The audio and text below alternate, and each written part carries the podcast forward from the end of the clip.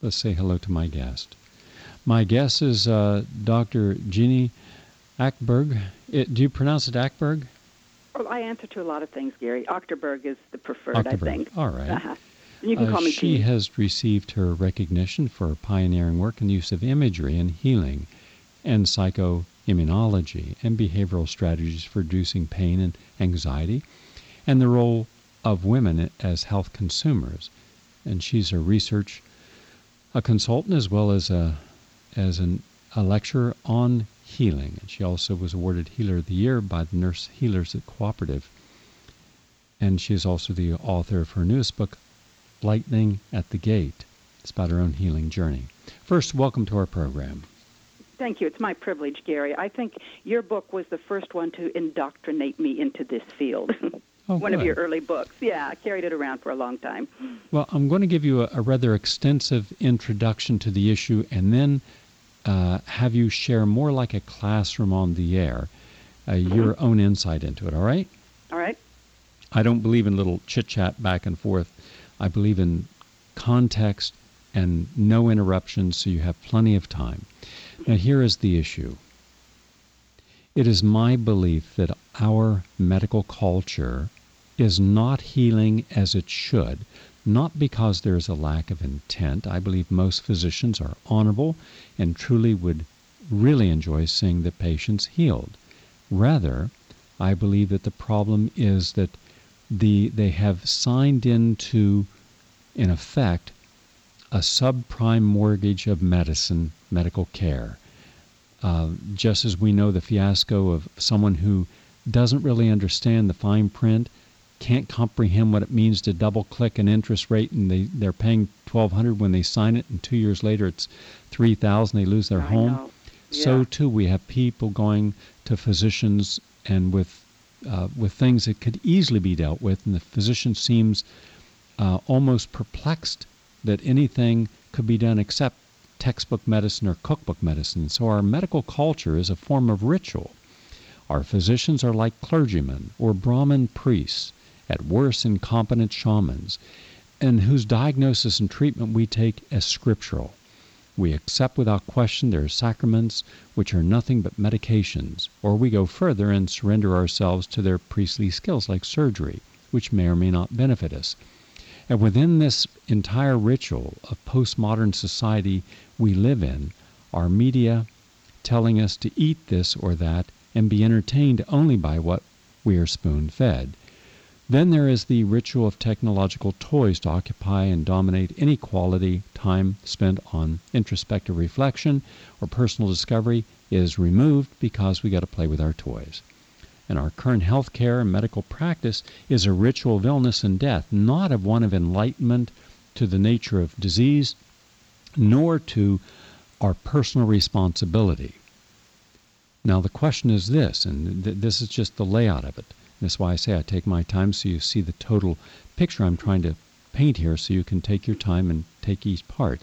I believe that that we will not have anyone getting healthy outside of emergency medicine with with our current healthcare system unless we change the mindset and our perception of what healing actually is, encouraging the patient to identify their participation in both the process that led to disease or imbalance physically and therefore their responsibility, not just as some passive spectator to filling a prescription, but rather as a dynamic human being who no longer hides behind the idea that this is just a one way ritual, not to be challenged, but rather a participation and cooperation with the physician.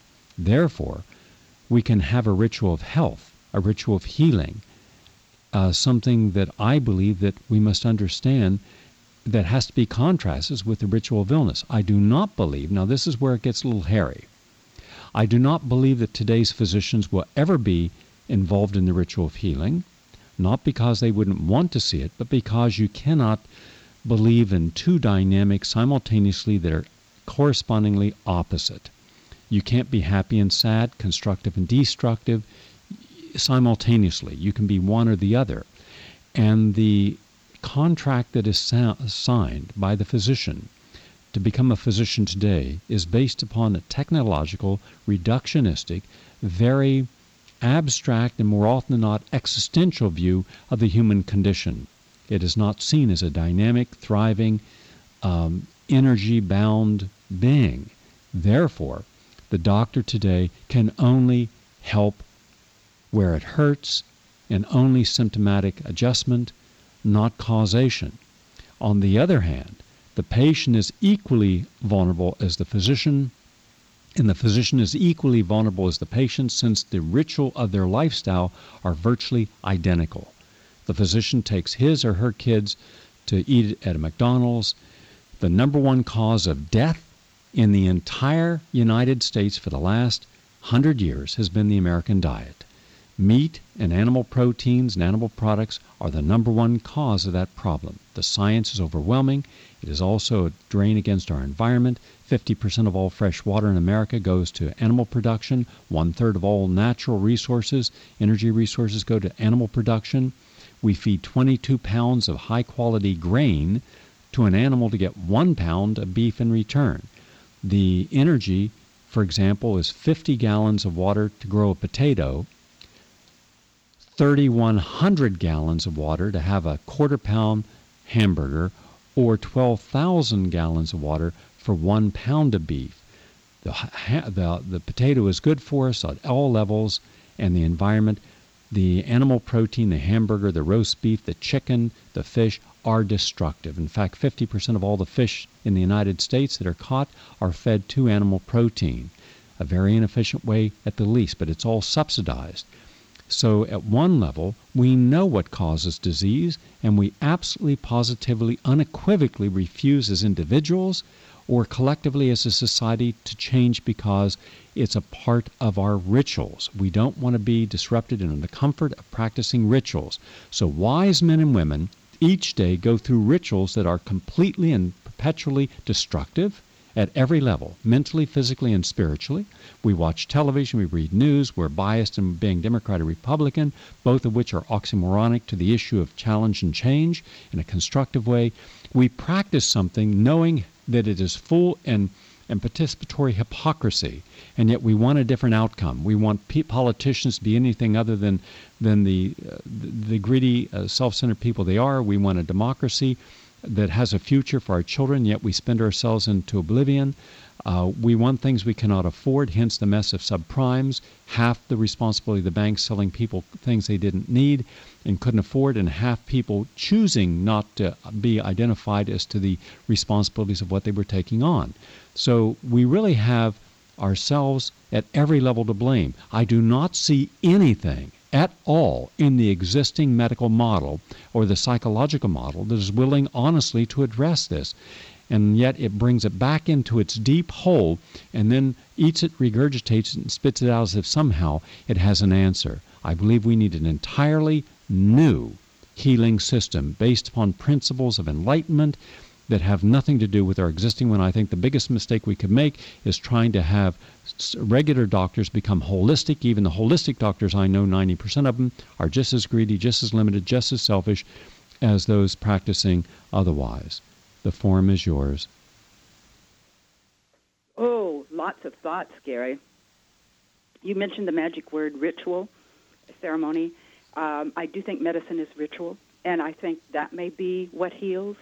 You know, I had an eye opener uh, when I was reading a book. Uh, it was actually a journal of a, um, a Napoleon foot soldier, and he talked about there was no medicine when they came back into Germany after the the Russian um, onslaught, and the doctor came in and he said, "I have no medicine for you, but I have eating papers."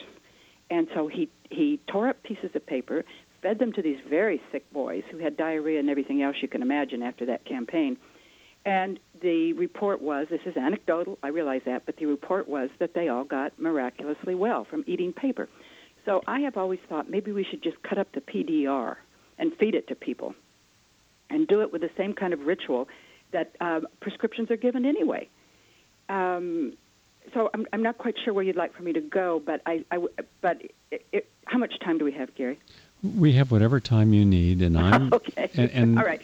where I want you to go is to show the difference between trying to influence or convince or Mm-hmm. reform an existing medical system that has failed us, that causes more death and injury each year, 740,000 Americans will die this year, not a single thing, and with medicine. Now, I'm not talking about dying of cancer or heart disease. I'm talking about medical errors or even yeah. the proper use of existing procedures will kill more people than heart disease and stroke combined. And I'm saying that that system cannot be reformed, cannot be changed. So instead of trying to force change upon something it refuses to, why not simply create a new system, starting Yeah. with how much power the individual has to make choices? Because if you understand the choice you make, you're less likely to end up becoming a victim of the choices you make or of the ritual of choices that we all tend to make, or most people tend to make. So why don't we deal with ritualizing healthcare, ritualizing healing?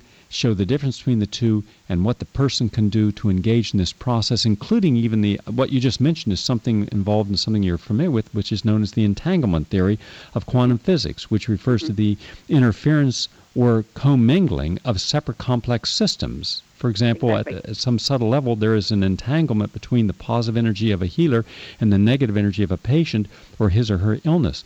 So let's talk about that as well. So we stop see, seeing ourselves as nothing more than a dysfunctional society hiding our dysfunction because of fear of what it means to surrender what we have committed ourselves to mastering. But you know, you know what? I think the healthcare system has to be a dance, um, and I and I often envision it as a dance where there there's co-participation on the part of the, the patients and and the people in the healthcare system, and you know we we are co-mingled. And at you know, may I talk about my research for a second? yes Okay. I uh, was invited over to Hawaii uh, by Earl Bakken, who invented the pacemaker, to study the healing power of prayer. Well, when I got there, and I and because I had had so many prayers sent my way when I had a quote unquote terminal disease, I felt it was kind of a divine appointment, and I'd better go take that contract, which I did, and um, ultimately didn't find enough people on the island to do the traditional kind of prayer study, which is, you know, get a bunch of heart patients, get a bunch of people praying for them, you know, watch if they have other heart attacks.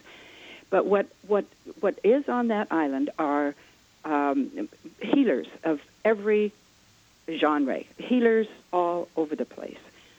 So I recruited healers who felt that they could heal at a distance and that they had a person with whom they felt very connected, a patient, uh, a client. And because I had use of the MRI, which was a great gift, um, I could use it eight hours a week, um, and I put the patients in the MRI. Now, MRI, of course, is the biggest magnet on the on the earth, and it actually um, demagnetizes and magnetizes every cell in your body. And it's state of the art technology for looking at consciousness, and that's my field. And and um, while I'm sensitive to the environment, I'm know more about consciousness, I think. And um, we had the healers send at random intervals. Now that's the phrase. Random intervals, they would send their prayer or distant healing in whatever fashion their tradition uh, had it. So we had Reiki and we had Qigong and uh, Christian prayer and all sorts of things. We had uh, actually, all told, there were about 30 healers in the whole study. Um, the one where they, the study that I did where they brought in a person that they felt connected to or bonded to, sent them the energy, and I use that word very carefully because it doesn't look like energy as we know it. It doesn't fit any form of energy as we know it. It's it's immediate. It doesn't seem to travel. It's just there, and um, that's why I had to resort to quantum physics to try and understand what was going on. But when they received the the healing energy or the prayer, unbeknownst to them, their brains lit up like Christmas trees, and um, that can only mean one thing in my mind, and that's our, our, our brains are connected.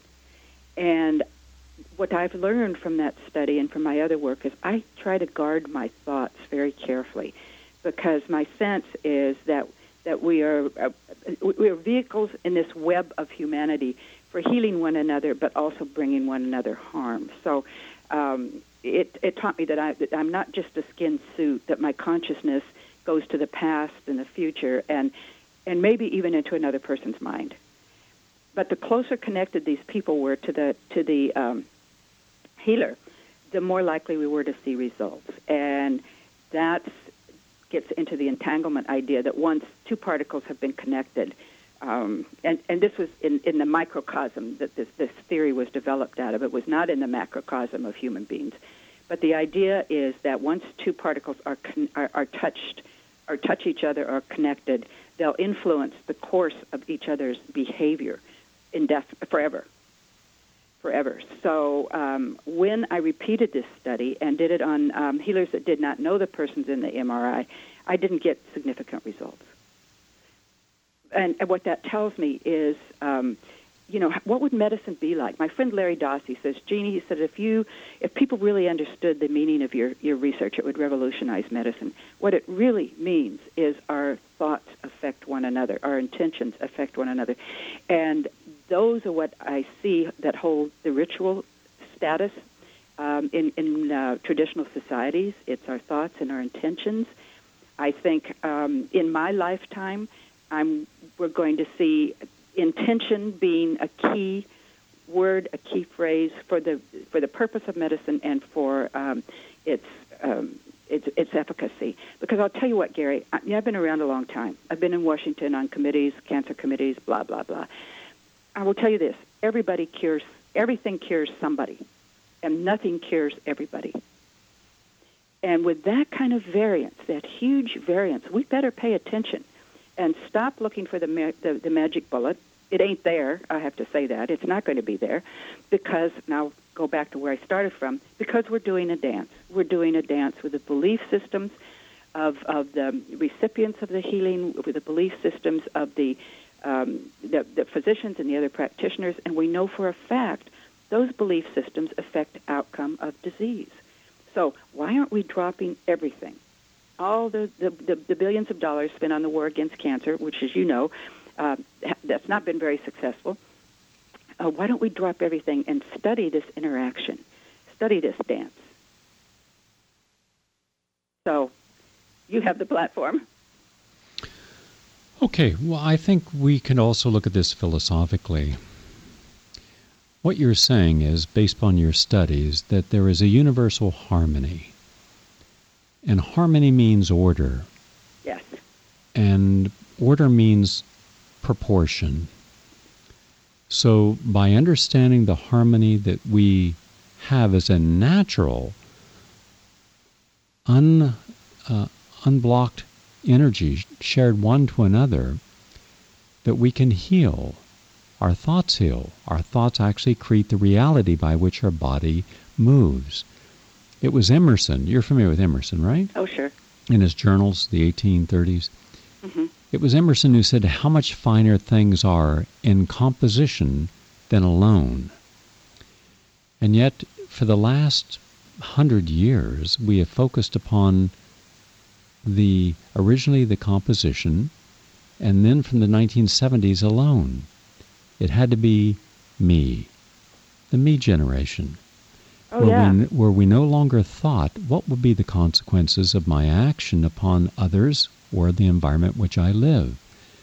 Now, because of the work of yourself and Larry Dossey, you just mentioned, and uh, Dr. Moss, and maybe uh, two or three hundred other people, members of the uh, uh Gorbachev Foundation and the Budapest Foundation, they are co joining. All these people have one common element that binds them. They all believe that by joining in a common thought, you create a common outcome. So, by thinking about peace or love or health or healing, you actually create that manifestation. The shamans have been doing that for long before we even imagined it was possible. And, and historically, individuals died, have done know? it. They what? also knew that people healed and then they died. I mean, that healing does not necessarily mean living forever, as you and I both know. Well, uh, they're two completely separate issues. Mm-hmm. The, the healing process is to allow a person to regain the sense of balance for whatever time they have left. The whole idea of healing a person is what are you going to do now that you're healed? We have obstructed the purpose of our life by assuming that each day our entire effort is to deal with our pain and fear. The fear of loss of homes, 34% increase in bankruptcy this month, the loss of health. Uh, 65% of Americans are now overweight with all the concomitant diseases. So people are just terrified of what they're going to lose. And in the process of fearing loss, that, that fear uh, blocks that unity, that harmony, that sense of balance. And then we look around. We look around for some hero. We'll look at a rock star hero or a sports hero or political hero. One of the reasons that Hillary Clinton is so popular among the Democrats is not because she is a wise person with a good plan that will help us. To the contrary, I could drive a truck through every one of her policies. She completely and proactively supported the war in Iraq. She lies and says she didn't, but I have the actual votes and, and all the uh, testimony leading up to that. But she is a hero in the minds of Democrats, much like Ronald Reagan was a hero in the minds of Republicans. It is immaterial and irrelevant whether or not they are true heroes. It is important that they represent a unifying force. So it is the sense of unity, even if it's unity in a negative way that people are seeking. Uh, wasn't it Scott Fitzgerald says, "Show me a hero, and I'll sh- write you a tragedy." Mm-hmm, mm-hmm. Almost all of our heroes today are ba- based upon showing the flaws within the individual. So we overlook the flaws simply because there's something that we can identify greater than our own pain, because we don't see ourselves as being heroes, because we don't understand our own life. And just philosophically, that uh, it was uh, Cyril Connolly who says, Life is a maze in which we take the wrong turn before we are, have learned to walk. So we're not even willing to look at cause and effect each day. We're not willing to say, Should I eat this meat? And what is the likely consequence to myself or the world? Do I really care about the environment? Well, if if Leonardo DiCaprio cares about the environment, he should be a vegan and fly coach instead of meat and flying private jet it's rather hypocritical to do a film called The Eleventh Hour and about global warming, and you contribute to it. It's rather hypocritical for Al Gore to be eating meat and sugar and garbage, and at the same time talk about global warming. I believe that there's a time when we have to understand the relationship of our life to others, and and to do it in an intelligent way. Go ahead. The form is yours.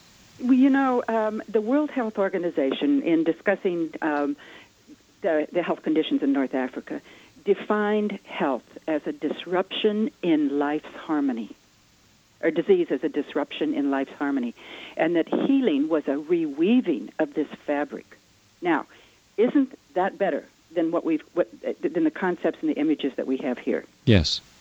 Um, we, and you mentioned the word harmony several times, and I and it it truly is, and it's it, it, harmony of all living and non-living things. You and I both know that, um, and, and we can't we, we we we can't ignore that much longer because it's it's going to come back and bite us big time.